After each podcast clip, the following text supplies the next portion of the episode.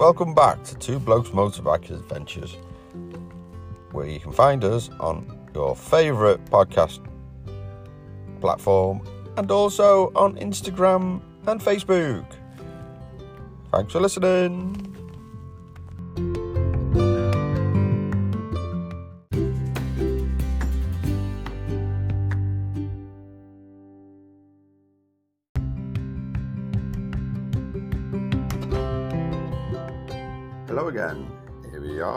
French adventure continued part 4.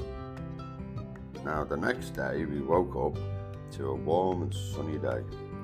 Now, given the prices in the restaurants from the night before, we decided a 10 15 minute walk into the town for our breakfast would be much cheaper and easier on our pockets than eating in the restaurant for basically the same food. So that's what we did. The four of us got up, got dressed, and as I say, about 15 minutes walk, which was lovely in the sunshine, into the town to find a nice little cafe that served breakfasts. So there you go, saved ourselves some money for a little bit of a walk and a good stretch. So back to the hotel again, quick pack up with our overnight stuff back onto the bikes, and off we went into Saumur. Now, this was an interesting start to the day, as as quickly as we crossed over this amazing long bridge over the River Loire, we were taken in the view of Chateau de Saumur, which was originally a castle built in the 10th century as a fortified stronghold against Norman attacks. It's definitely on our list of places to revisit. I tell you, it's stunning. Well worth a visit. Whilst taking in the views, all of a sudden we hear a lot of bangs and drums and sounded like explosions. And then all of a sudden a lot of shouting going on. We looked at the top of the road where this noise was coming from. All of a sudden, hundreds of protesters were coming into view. They had banners, flags, all sorts of things, throwing flares, throwing fireworks, all sorts of um, things to make noise with, drums, all sorts of things. Now, all the different banners were Irish, you can only assume, was different unions. Because what I can imagine it was at that time, they were protesting about their pensions, something like that, so we were led to believe. Now, I can tell you the French do stick together when it comes to standing against the government. There was hundreds of people here. It was all very peaceful, just very disruptive, causing traffic chaos in the city. Now, given the destruction, destruction, disruption, there was police everywhere, um, police cars, police motorbikes, police on foot, uh, trying to just make sure it was remained peaceful, which it did, to be fair. Now, we thought, oh my goodness, they're heading the way we're going. So we gave it five minutes for them to pass and we got on our bikes, headed towards Le Mans. Thankfully, being on a motorbike, as you know, you can filter quite a bit.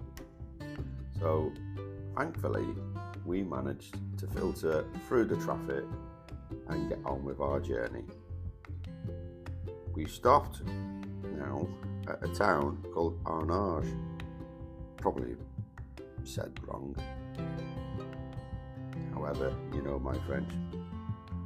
Now, this uh, little town pays homage to the famous Le Mans race, with its cafes all themed to the race, and different uh, facilities and banners and paintings and all sorts of stuff. The town's really lovely. Quite a wide high street with plenty of tables and umbrellas to shelter from the sun and serving uh, coffees and pastries and all sorts of things. really nice place. Now we decided we were going to have our lunch here, which is quite a funny story, really. Because if you listened to me before, you already know my French is brilliant. However, I'm normally pretty alright with ordering a basic ham and cheese sandwich. For some other reason, today, young girl behind the shop must have been on commission because I was only buying for two of us, which we were going to share a baguette between us, a tuna baguette. So we ended up with two tuna baguettes and about four cakes. Even though I was trying to explain and pointing and holding fingers up to say, no, just two, I ended up still walking out with four cakes. The struggles on a motorbike adventure. Now, we found a nice little place just away from the shops by a public park with nice benches to sit and have our dinner and watch the world go by a little bit. Now, there we go.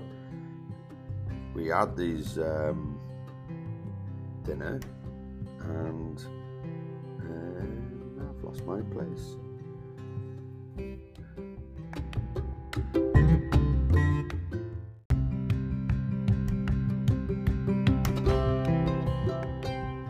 we go, I'm back again. I've lost totally lost my train of thought.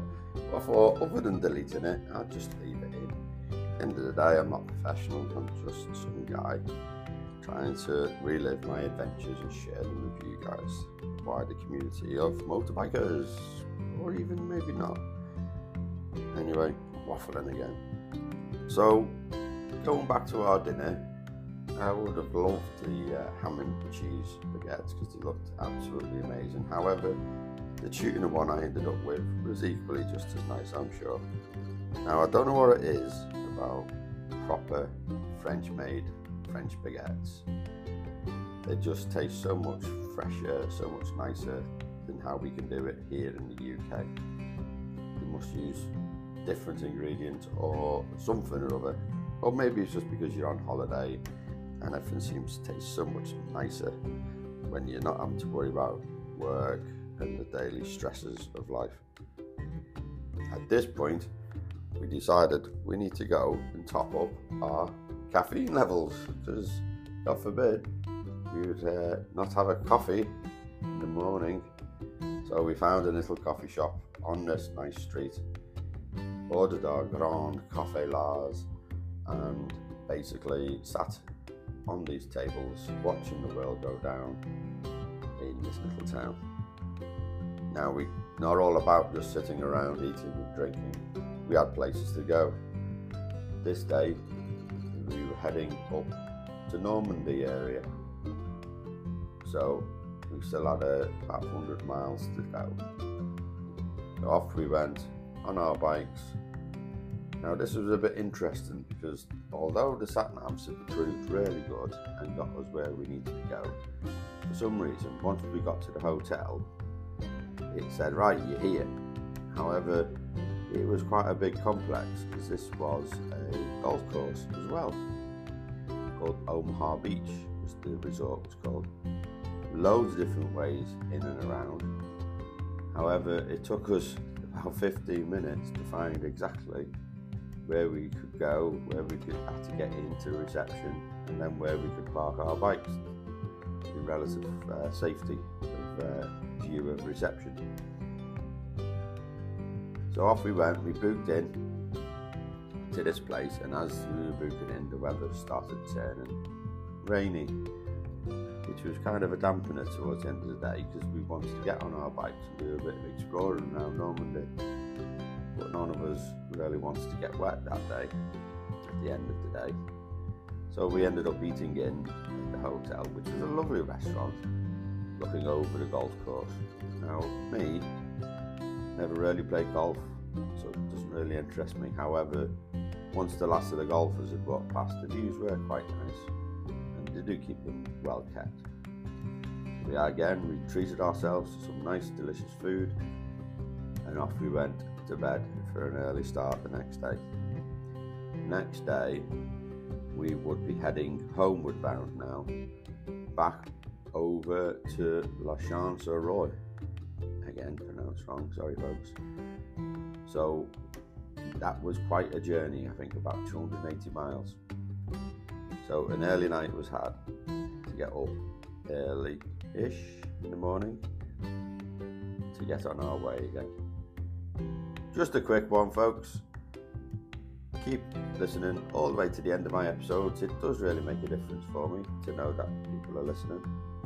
Thank you very much. Catch you in the next one.